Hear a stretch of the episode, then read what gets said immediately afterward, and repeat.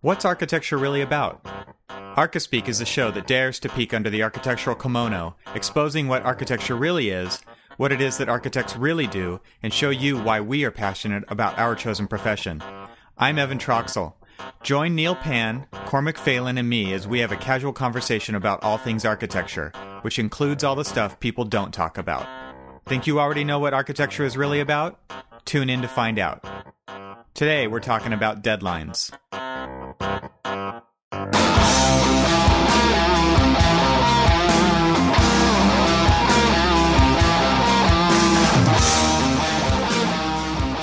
Time for some speak. we wanted to make an architecture of atmosphere. This proposal was a reaction to the oversaturation of emergent technologies in recent national and world expositions, which has been feeding our insatiable appetite for visual stimulation with an ever greater digital virtuosity. High definition, in our opinion, has become the new orthodoxy. That quote comes from uh, Liz Diller, uh, and she was speaking specifically about the uh, Hirshhorn Gallery um, temporary edition that they're doing, which uh, has been labeled the Bloomberg Bubble, or even nicknamed the uh, the Diller Dome.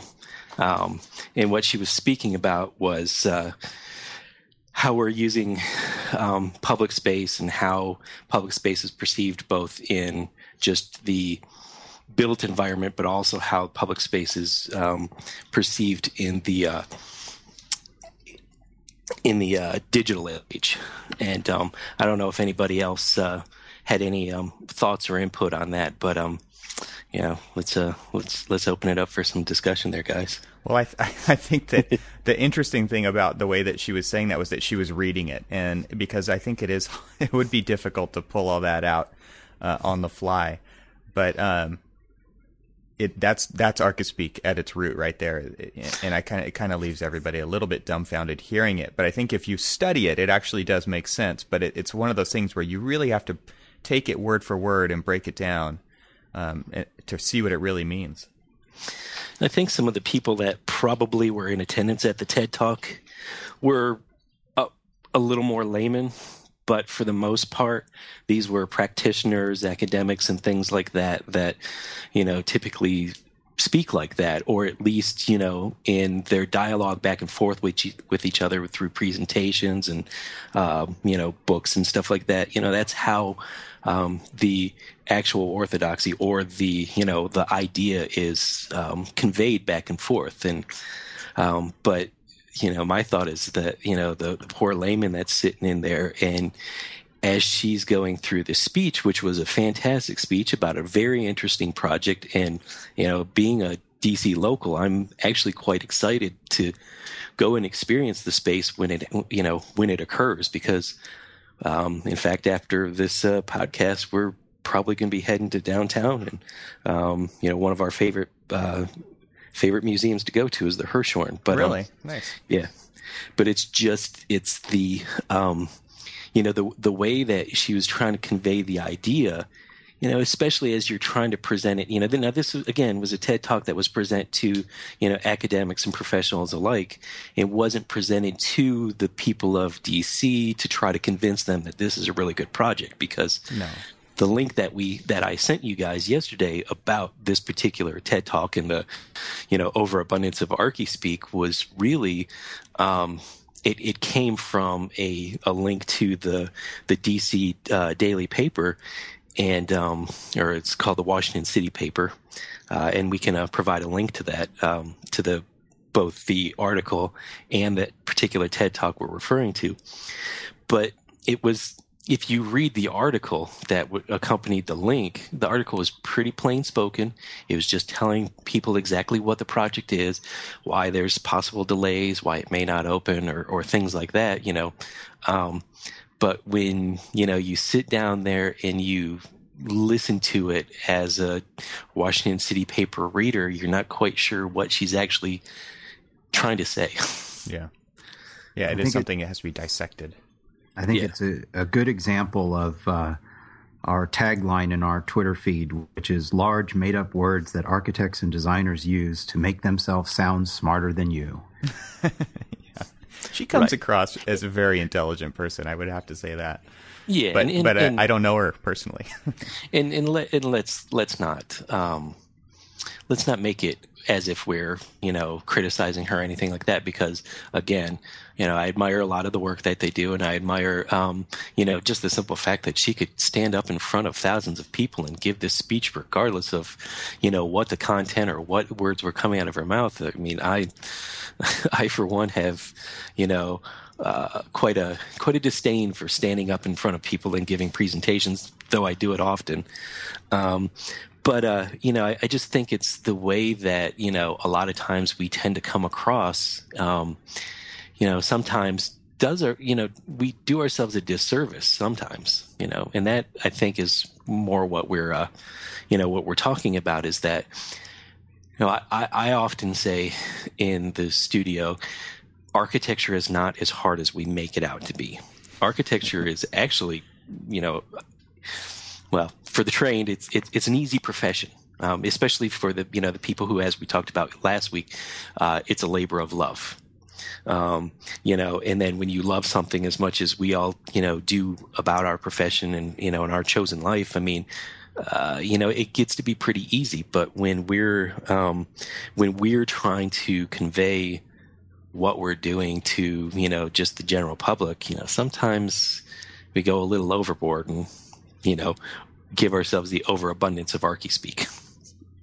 Yeah, and I th- do you think that that, that that that a little bit stems from, you know, the general feeling is that architects are not regarded how they should be. You know, for the amount of work that we have to put in to get our licenses, to get our degrees, to practice, and then all of the liabilities and things that come along with that. I think the general feeling is that architects don't feel like they have the eye of the public like they should, and so maybe that's like overcompensating for that a little bit. It could be, you know, because um, we're, you know, we tend to put ourselves in the same professional category as doctors and lawyers, both with the education that we, you know, um, you know, usually five to six years, unless you go on to a doctorate degree, and then our uh, licensing and you know the minimum of three years uh, internship, sometimes even up to ten, depending on your degree.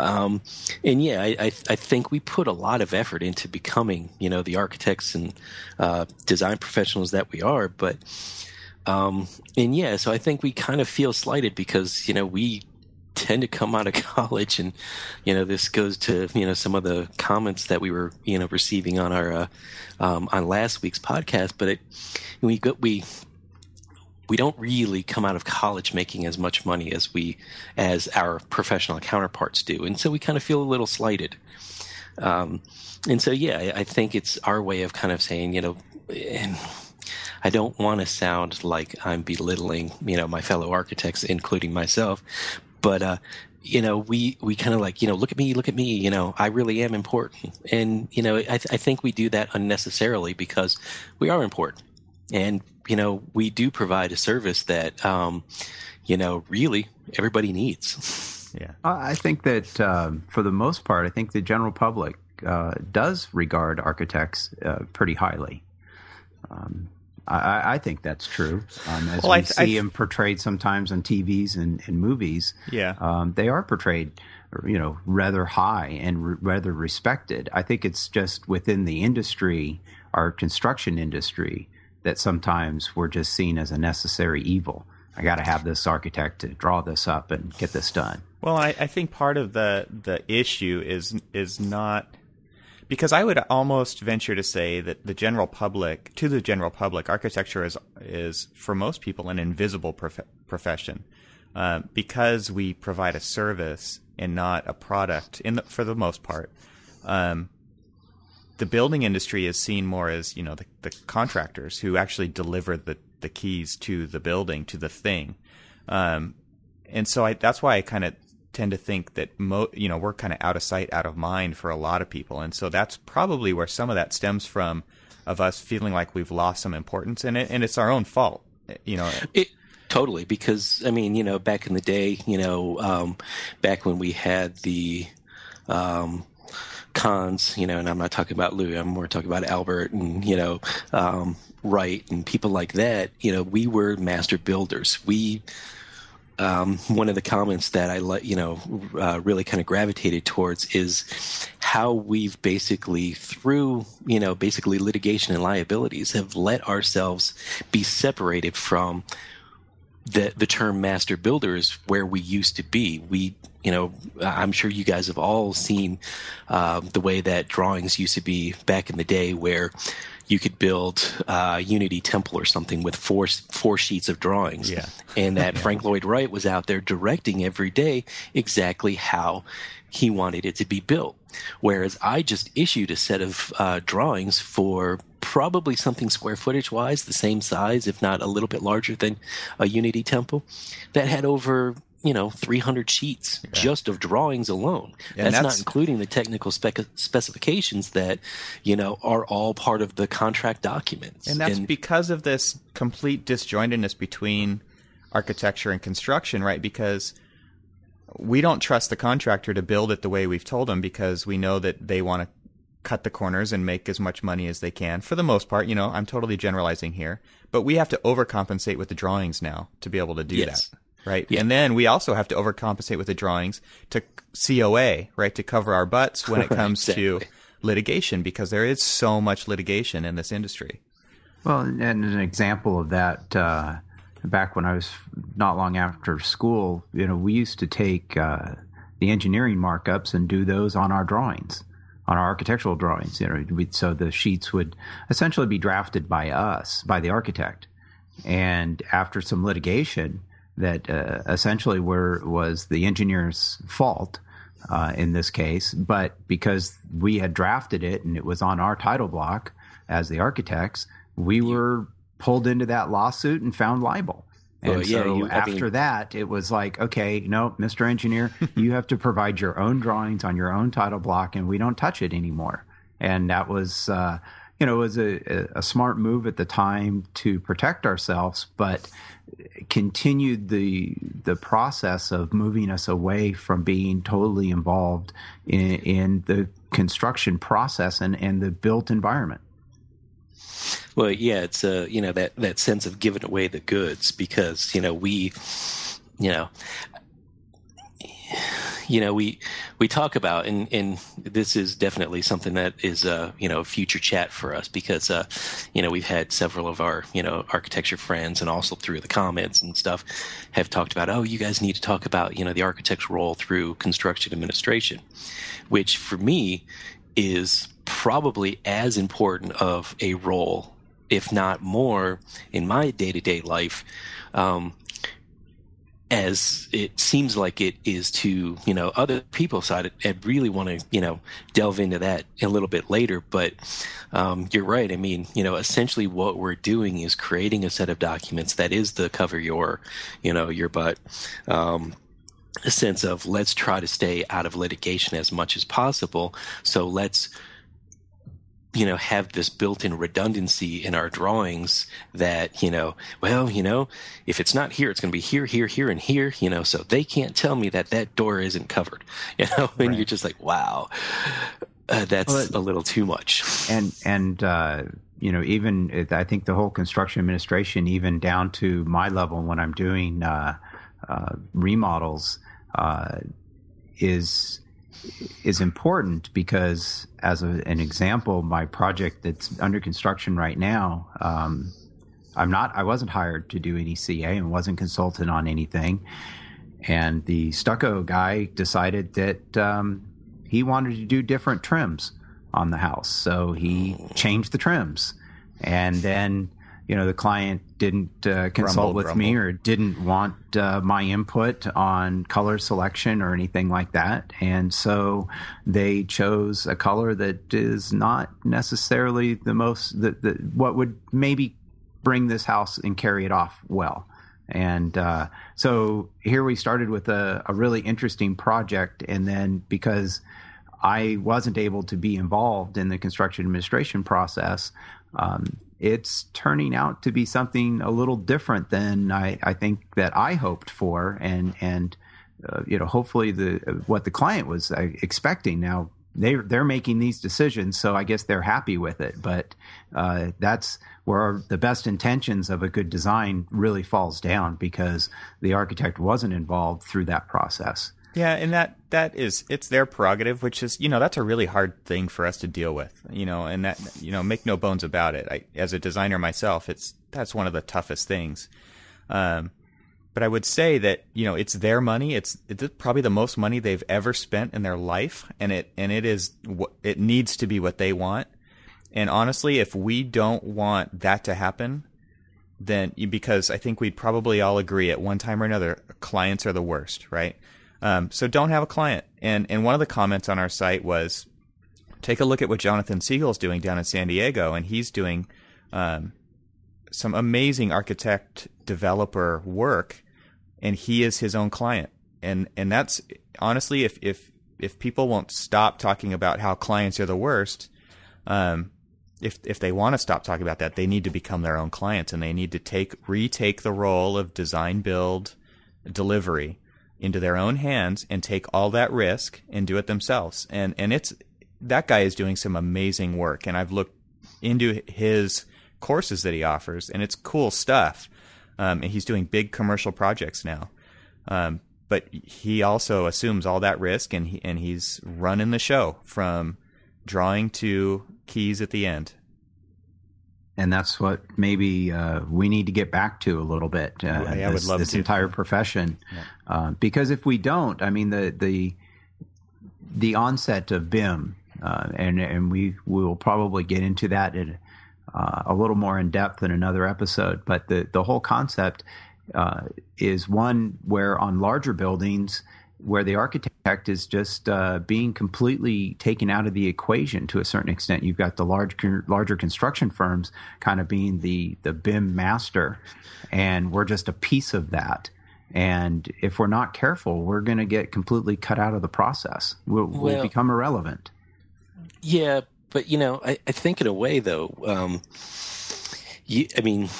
You, I don't know if I want to say you guys are like kind of giving up the farm, but um, I mean, when you if you aren't able to do the architect as developer or you know spec homing and things like that, what you need to do is ensure that that particular service is conveyed to the client as probably the most important phase of the whole design process as the actual sitting down and drawing the pretty pictures or the construction documents that you know to administer this prop you know properly.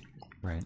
Um, you need to actually be involved throughout the whole process and and be there for construction administration.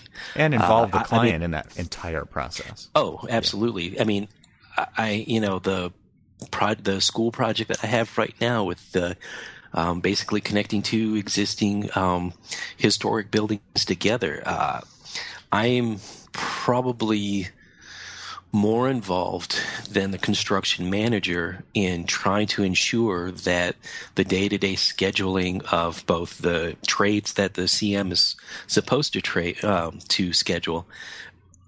I, am equally valuable in that process of of keeping it moving and keeping it going because of the i guess in a way in this particular case it's the complexity of the you know historic you know the historic component and how we're connecting these new buildings and all the different unforeseen conditions and stuff like that.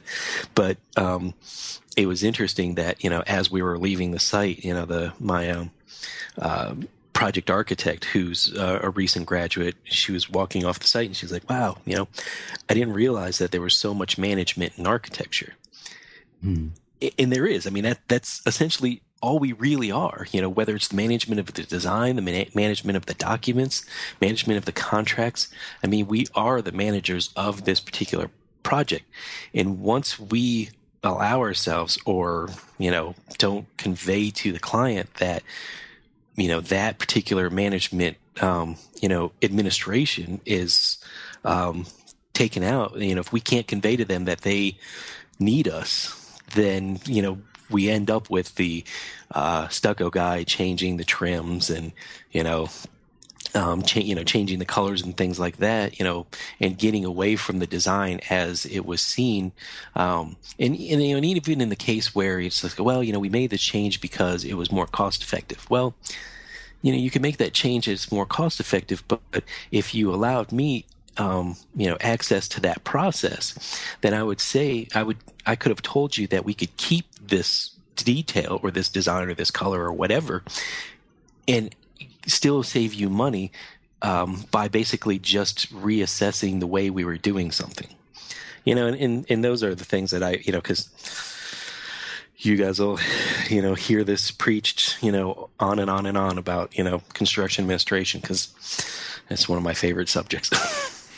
Well, I think you bring up a good point, and and maybe in future projects for myself, it's it's more of a communication problem for me to communicate to the client that not only am I essential. I mean, you, you're talking to me in the first place because you think you need uh, a design professional uh, exactly. to help you, and and for me to communicate not only am I important here, but I'm important towards the end at the process through the construction and as your resource uh, not only just for the design and the construction drawings and the permitting process, but the construction process as well.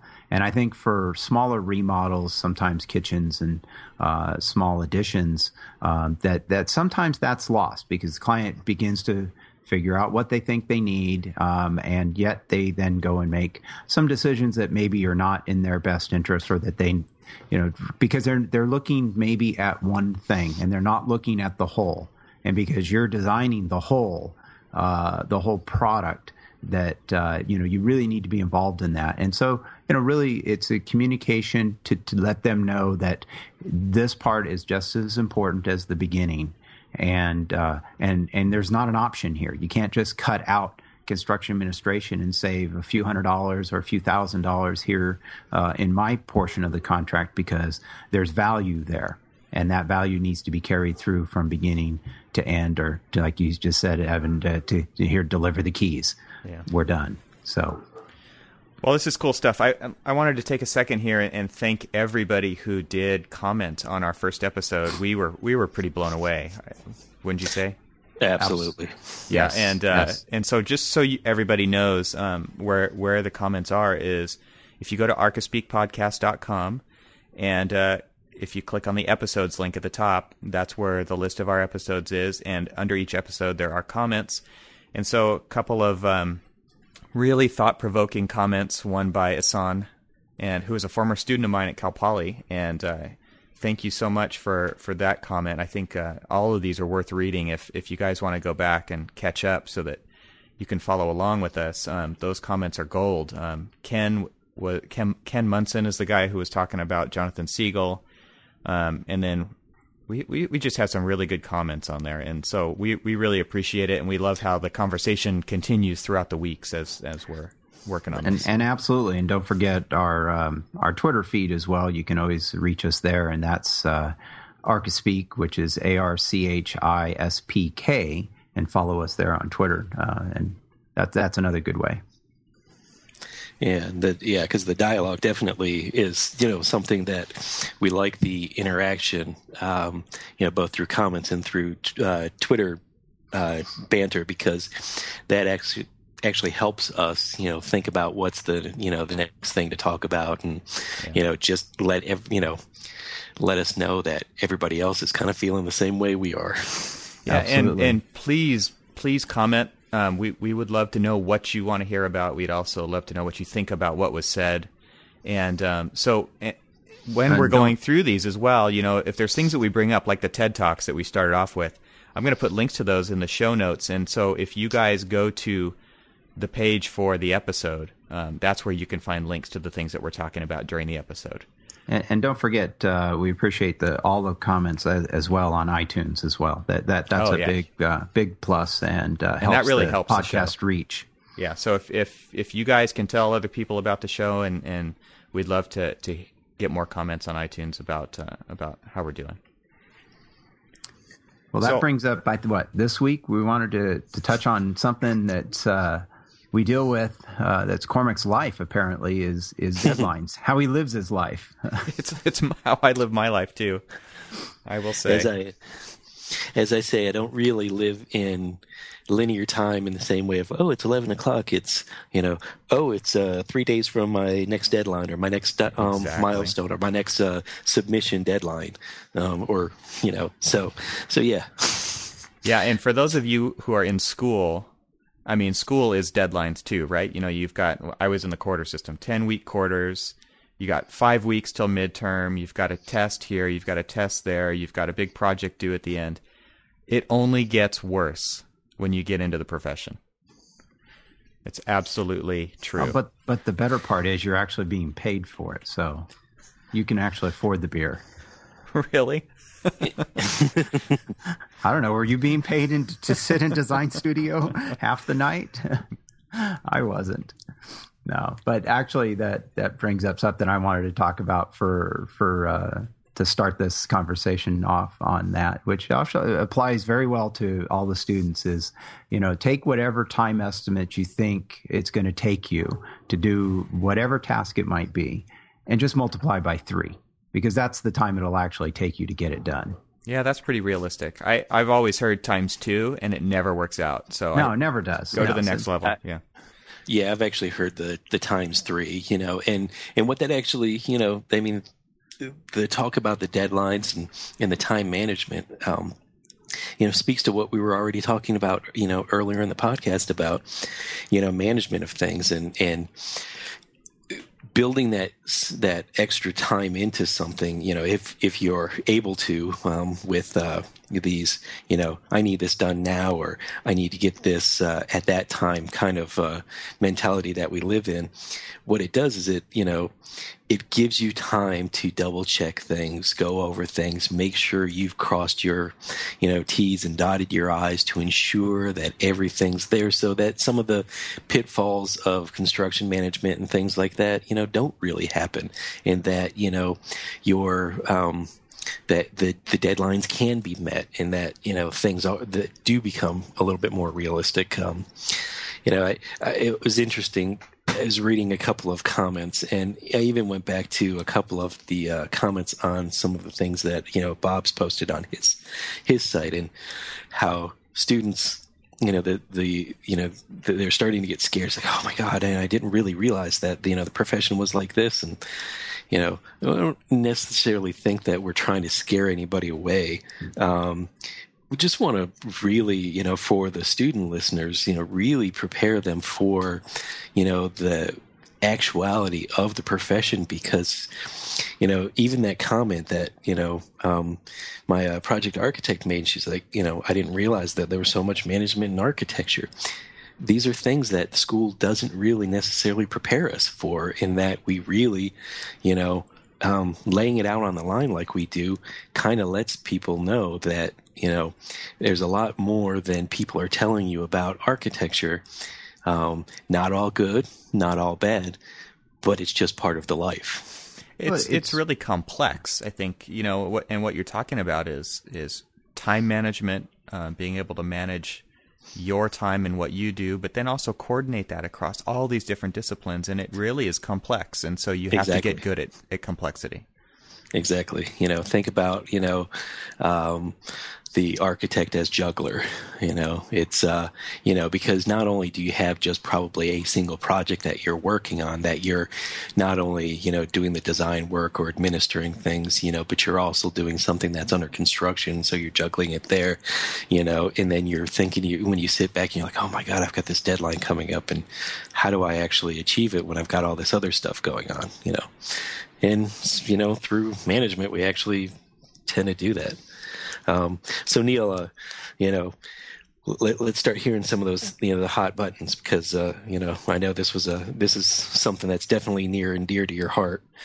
Well, I have, you know, one of the things is when you talk about deadlines, um, in Cormac, you just mentioned it. How often does it happen that the deadline is met, but all of the things that you you just said about checking the drawings, dotting the I's and crossing the T's and coordinating with the consultants, how much of that doesn't often happen because you're scrambling just to get the drawings done to hit the deadline and all of that other stuff doesn't happen. You know, that that's certainly very frustrating and something that falls into the time management, but you know, sometimes that just goes away and doesn't happen. yeah, and, we'll and do just it while it's in plan check. That's always a fun one. as complete opposition to the whole deadlines argument is what what goes around in, in my little circle is it takes whatever it takes to get it done. It just takes as long as it takes. Exactly. Yeah. Well, so so you know, um, one key. Yeah, I, well, I was going to say one thing that, especially as as a student, if you're a student listening, um, this probably applies maybe a little bit more because you're spending time doing mostly design for your projects. Um, but even in the profession, that this is true too. But you know, one one key to hitting a deadline is knowing when to stop designing. It's like Yes. I, I have to get my drawings done and you know whatever else for my my presentation ready.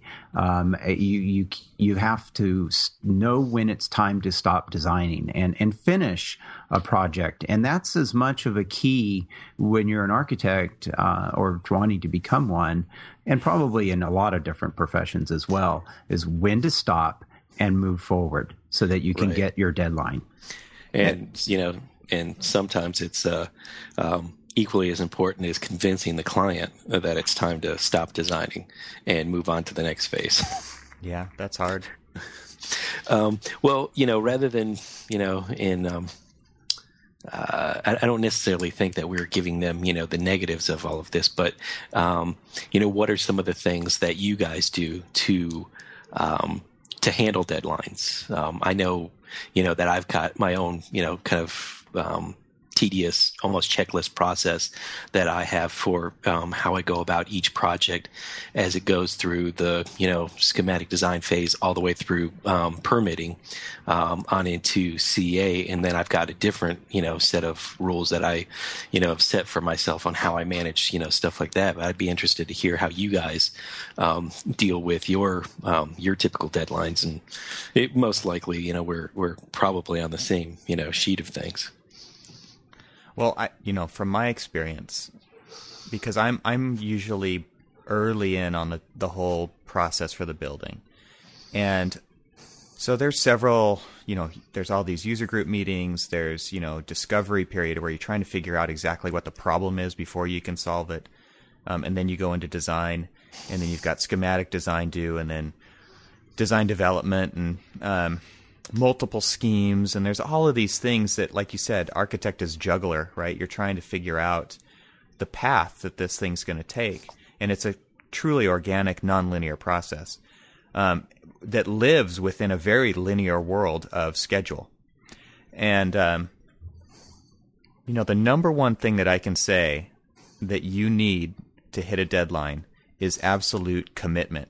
And i I know that people are going to say, you know, show me the checklist, tell me what project management software you use. Um, you know, honestly, I don't think any of that stuff matters. What matters is your ability to get in the zone and be fully committed to the project until it's done. And and I can honestly tell you that I did not do one all nighter when I was in school, and I've done more now that I'm out. And, but but we should never have to do that. Um, we should be we should be so good managing our own time that we don't have to do that. Otherwise, it's just a and it often is a very unrealistic deadline. You know, Right. Well, you know, I we had this uh, saying when I was in the army, and you know, honestly, it's carried over to this profession. And as ridiculous as this as this sounds, um, it's the uh, it's prior planning prevents piss poor performance. um, and what what that's meant to me in the you know profession is you know, and, and you know, Evan, you've got this uh, as well. You know, working with public schools, public schools know when they want, when they're going to have funding, when they are going to be able to start construction, and when they need that construction to end. Yeah. So what that does is that tells me um, that understanding the process to get to the point of they want to start construction at the you know right at the summer of the end of a particular school year. Say for instance i've got a, a project that's actually going to start um, at the end of this school year. Um, so what i did was you know rewind back to when we were awarded the project and said okay they want to start construction in june of 13 they want to be done with the construction no later than august of 15 and how do I go about, you know, orchestrating the whole, you know, ensemble of engineers and, and, you know, surveys, testings and all that other stuff. And so what I end up doing, you know, what I typically do for, you know, approaching my deadlines is, you know, cartooning it out. Um, uh, you know, sit down with a schedule of what it's going to take for me to get to, um, you know, the permits and everything else ready to go, bid and everything at June of 13. Um, sit down with a calendar and go through and say, okay, here's where I establish my deadlines. You know, through schematic design, for me to make my deadlines, I've got to have, be done with schematic design here. I've got to be done with design development here. I've got to have sign off and ready to go with my construction documents so that you know I will hit my permit date and submit for permits. I know that permits typically take, you know, three to six months depending on the jurisdiction that I'm dealing with.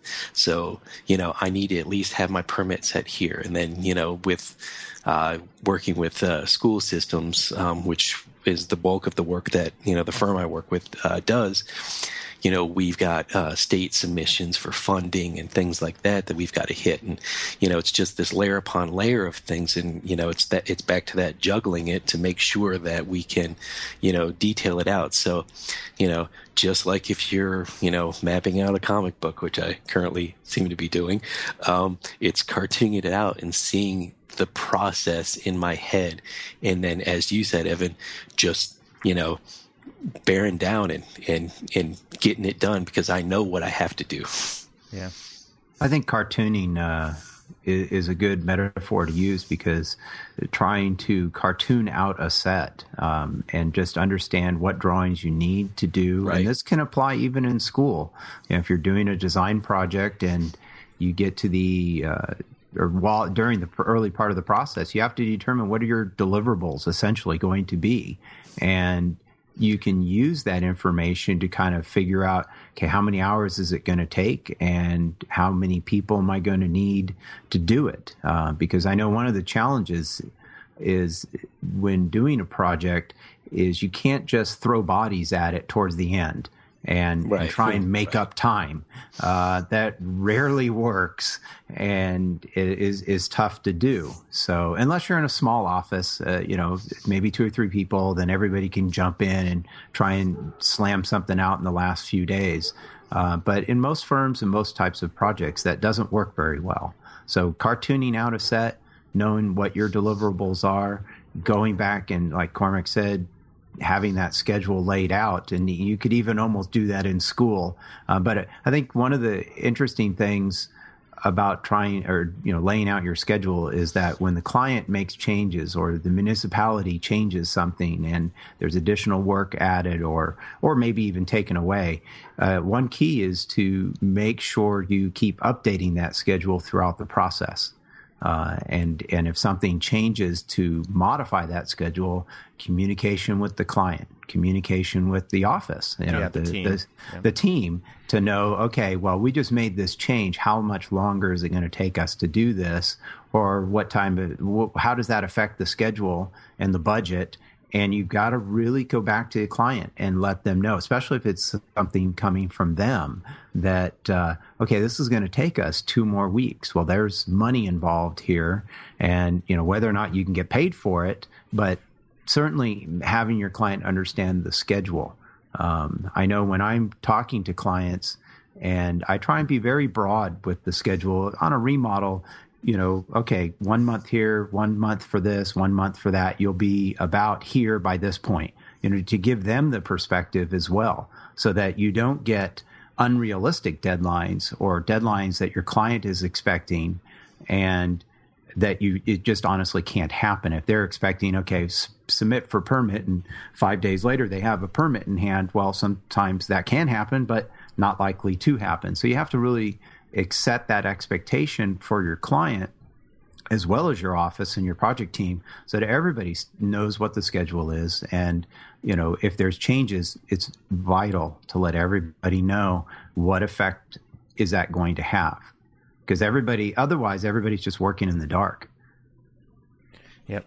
So so have you guys noticed this? Um, i'm sure you have. Um, the closer the deadline gets to actuality the harder everybody works, right? Oh yeah, yeah. Um, well, I, go ahead.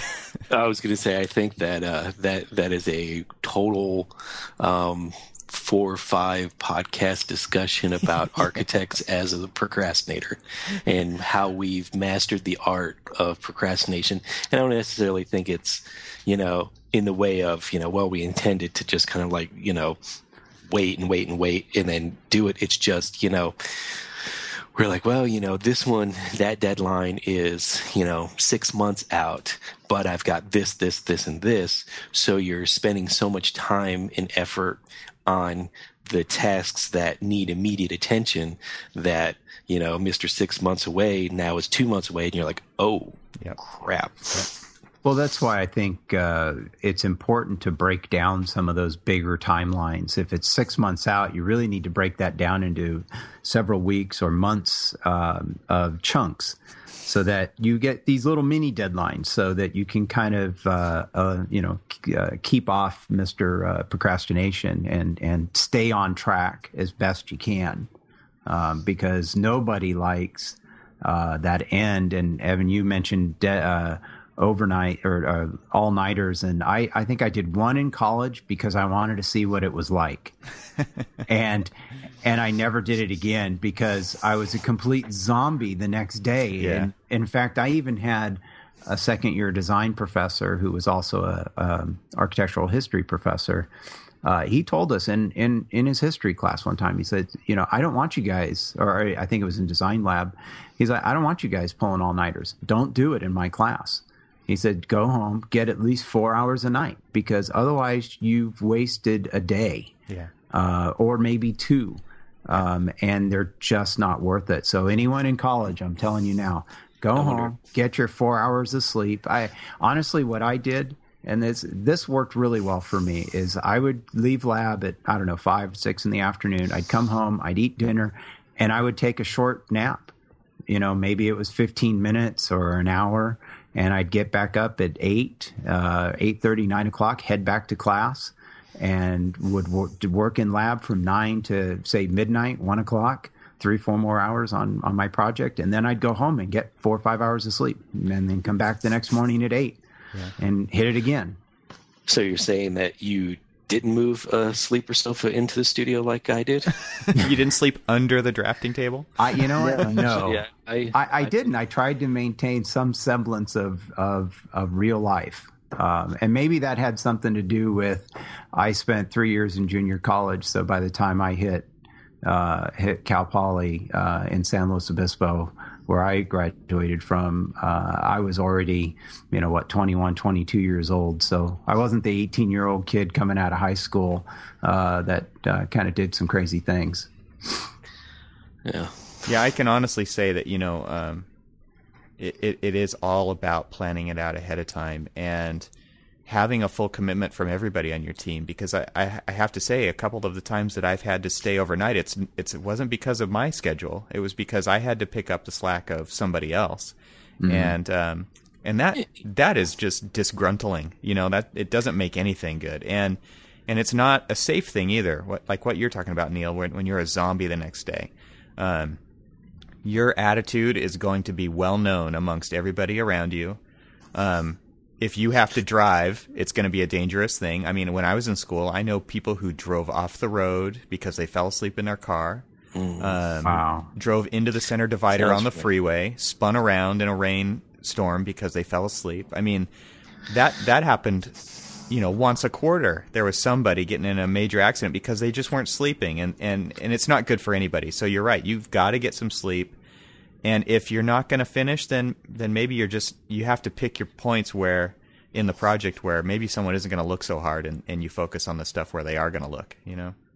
Or, you know, and then that also, you know, leads into the, you know, if you're not going to finish, it's okay to be truthful and honest with your client and let them know that, but let them know in advance in enough time so that they can actually react and say, okay, well, you know, because the, say, you know, if you're running to the end of the deadline as we're, you know, mentioning that everybody seems to, you know, kind of wait to the very last minute.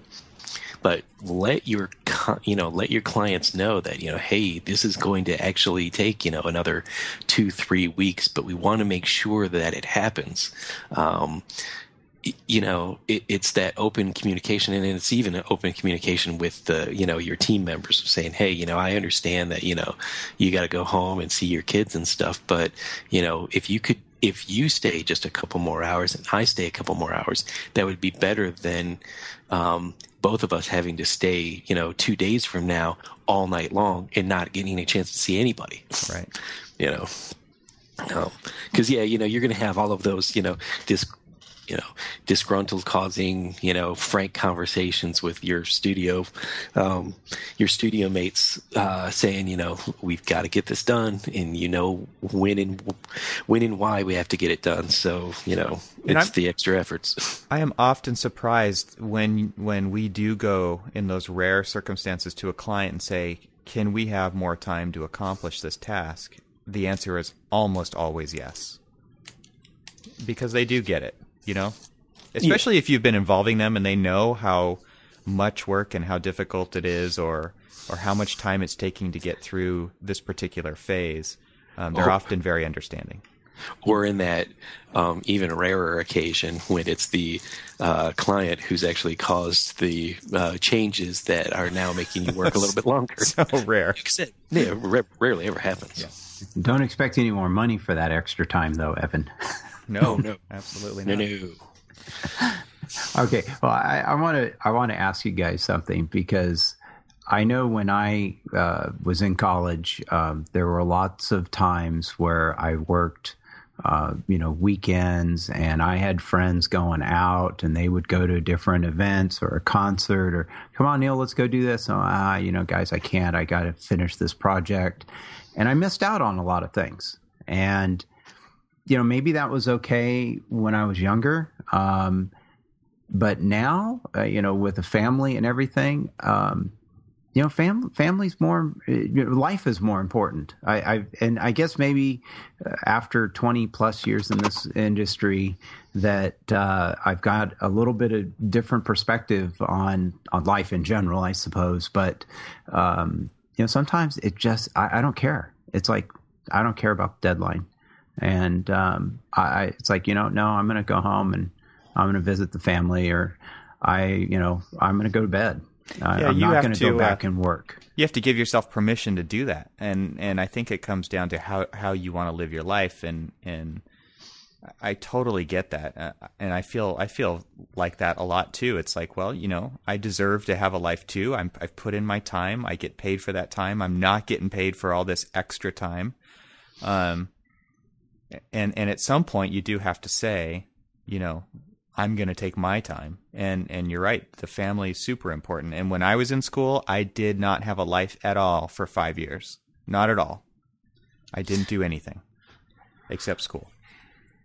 Yeah, I, I, did a few. I did a few things probably, but I mean, but I think what's uh, I guess maybe part of the in the last almost eight years now. My son's going to be eight this summer what I've come to realize is that as the as I notice my kids growing up so quickly, yeah, it's like oh, it's crazy. You know, should I go into the office today or should I take my kid to the park and let's go ride a bike? Yeah, you know, because there's only going to be so many days he's he's going to be six or seven years old, and those are real precious moments uh, for for him. Yep and and I have to realize that and say, you know, I'm I'm sorry, I just can't do that. Uh, I can't. I, and and that's not to say I don't work hard when I'm at work, um, but and maybe I'll work a little bit more than my 40 hours a week. Um, but doing 80 or 90 hours and, and not seeing anybody or missing out on my son's uh, or my kids' uh, school play or volunteering in their class uh, sometimes those things it, it just become more important. Well, and if anybody wants to get a good idea of what it's like, um, because you know, I, I think that we all want to be the best architect we can be, right? We want the projects to be as as great as they possibly can, and we always want to take what we've learned and apply it to the next one and get better and better and better. Um, and I could easily see myself slipping into the the work is the most important thing kind of a mode um, above family, above everything else, because I want the work to be that good. But at the same time, I don't I don't want to be that kind of dad. I don't want to be that kind of husband. Um, and if anybody wants to get a really good idea of what it's like to go down that path, there's a couple of movies that you can look at on Netflix. Um, one of them is My Father the Architect, which is the story about Louis Kahn that was made by his son. And then the other one is trying to think of the name. I think it's called um, My Father the Genius. I'll look it up and I'll put it in the show notes. But it's about Glen Smalls, who uh, another architect who taught at SCI-Arc for many years, and both of these are just heartbreaking stories by their children. They're documentaries by their children, basically showing like the work was amazing at this crazy expense, which is I never knew my father. Um, and and it's and it is totally heartbreaking. Well, then there's the Counterpoint movie, and it was a documentary by um, about Calatrava.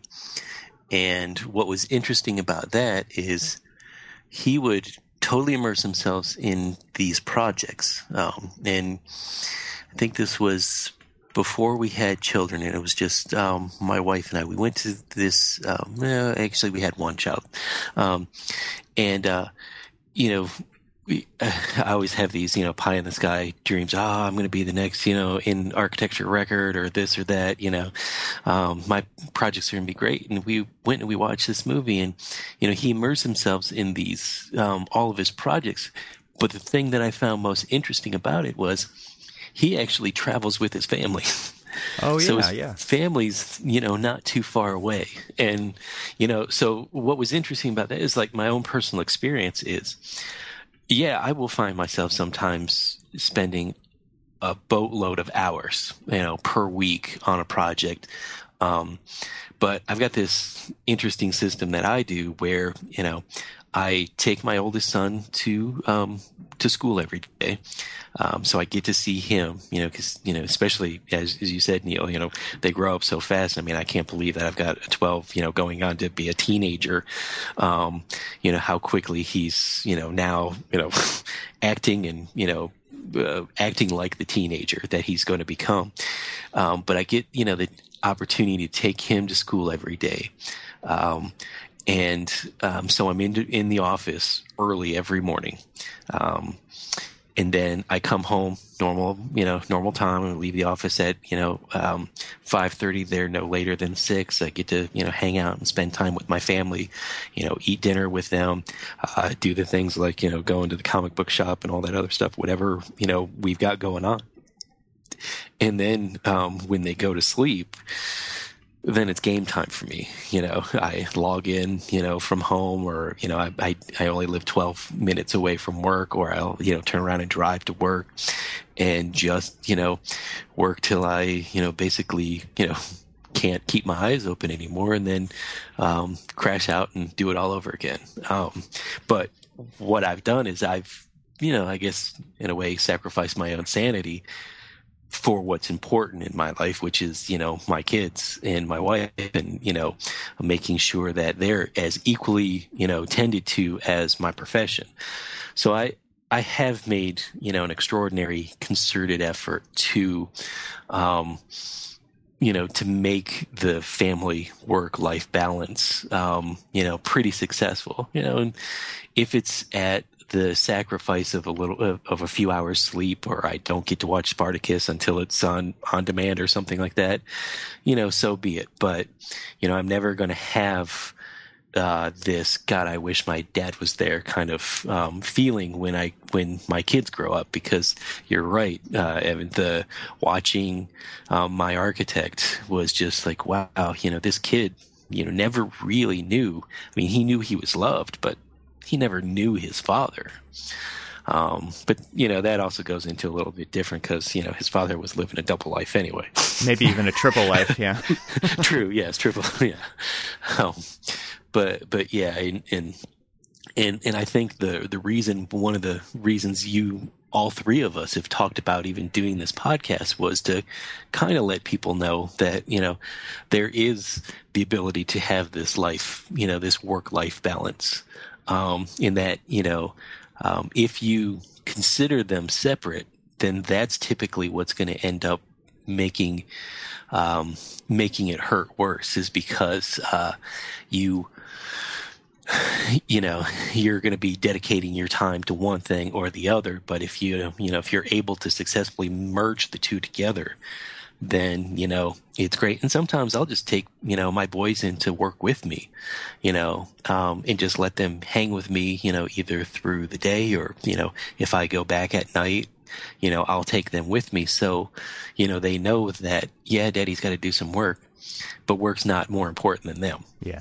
I've done the same Absolutely. thing and and it's it's cool because it's it's one of those offices where there's plenty of stuff for them to mess around with. You know? exactly, exactly. Yeah, that's that's pretty fun. Well, you know, one of the things that uh, we haven't talked about with deadlines is when you hit that deadline, and and uh, I know like. Uh, when it's happened for me, you know, you, you, you orchestrate this giant project, um, and you and you hit the deadline. You get this great feeling like you're the hero. oh, yeah. uh, you know, yes. it's like yes, it, it's it's come together, and yeah. uh, it's, it's very it, it is a great feeling, yeah. very satisfying feeling, and so it's uh, it's not all doom and gloom uh, as we've been kind of a little hinting at all the way through in the challenges, but when you do it successfully. Uh, at that one time in your life, uh, you feel like a hero. And I no, I feel like like that is the one of the one of the highest moments oh, in, yeah. the, in the path is when you are when you are completely dedicated to accomplishing that goal. You've got your nose to the grindstone, and you're you're in that zone, and then you accomplish it because you know you you did the proper planning, or or you just got through it, or, or whatever it was. But that's the night that I can't sleep. Is is when it that rush comes. Like yes, I did it. I pulled this thing off. Um, and and there is like there's a lot of adrenaline associated with with that um, deadline and that submittal.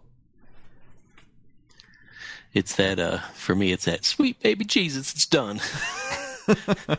yeah, totally. On to the next project, right? exactly.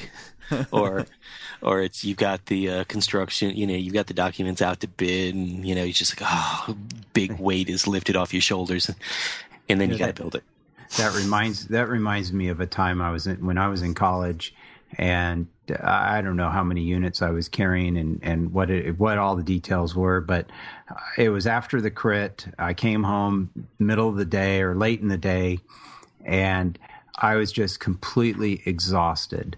And my mother called me, and so I'm sitting there on the couch, and and this and before we all had cell phones, you know, and I'm talking on the phone and suddenly I hear her saying, Neal, Neal, Neal. And I, I kind of wake up and I'm like, huh? What? Oh, I literally fell asleep talking to her on the phone. And I, I just kind of said, Mom, I, I got to go lay down. you know, that, that feeling that you're just so exhausted that you're completely spent uh, because you've given all, uh, all you had to a project. Um, and this was probably more in school, but uh, it, it was just kind of a funny moment. That's awesome. Well, I, I agree that the, you know, I think one of the key components to working really hard and working on these deadlines is that you that you have your your personal time or your your your play time or whatever it is you know that that gives your your life a little bit of balance so um, i think that's another topic for another day but um, it's it's a huge part of working in this in this business is is being able to completely leave work at work if at all possible. Yeah. Absolutely. Yeah, so I, have never go, seen it. You never seen it? I'm taking my kids to a trampoline house today. Have you guys heard about those things? It's a it's a Yeah. warehouse where the Yes. the com- entire floor and the walls are covered in trampolines, and it was uh, one of my boys' birthday yesterday. So we're gonna go. I'm gonna go jiggle their bodies for for a couple hours. We're, we're gonna probably go hang out with uh, Van Gogh and Monet for a little while. Nice, a little culture. yeah, a little bit. We're, we're going for culture of a different type. I think we're going to go to the comic book shop today. So We need Cormac, to talk about appreciate this. That. Yeah, we need to talk about this because you know I think uh, I have a couple kids who are. I, I did some Christmas presents uh, that were comic based, so we're, this is going to have to be a future topic as well. Well, absolutely. And then, uh, you know, we- I, I can talk about my uh, my current project too. Yeah, fun, cool. Sounds good. Well, let's wrap this up. Um, again, everybody can go check out the, the links from the show at archispeakpodcast.com. And you can follow us on Twitter at Archispeak, A R C H I S P K. And if you guys can leave us comments and ratings on iTunes, that would be great. Please subscribe to the show so it automatically shows up every time that it comes out. You don't have to do any work that way. And uh, you can follow me on Twitter. I'm at etroxel, E T R O X E L. And you can find me at uh, on Twitter at n p a n n. And you can follow me on Twitter as well at Archetype, which is A R C H Y underscore T Y P E. All right, we'll see you guys next time. Bye. Bye. Bye. I joined the choir to sing. They're all competing for some other thing. I joined the choir to sing.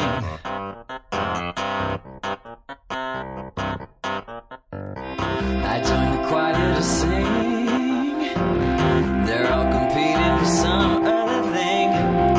I joined the choir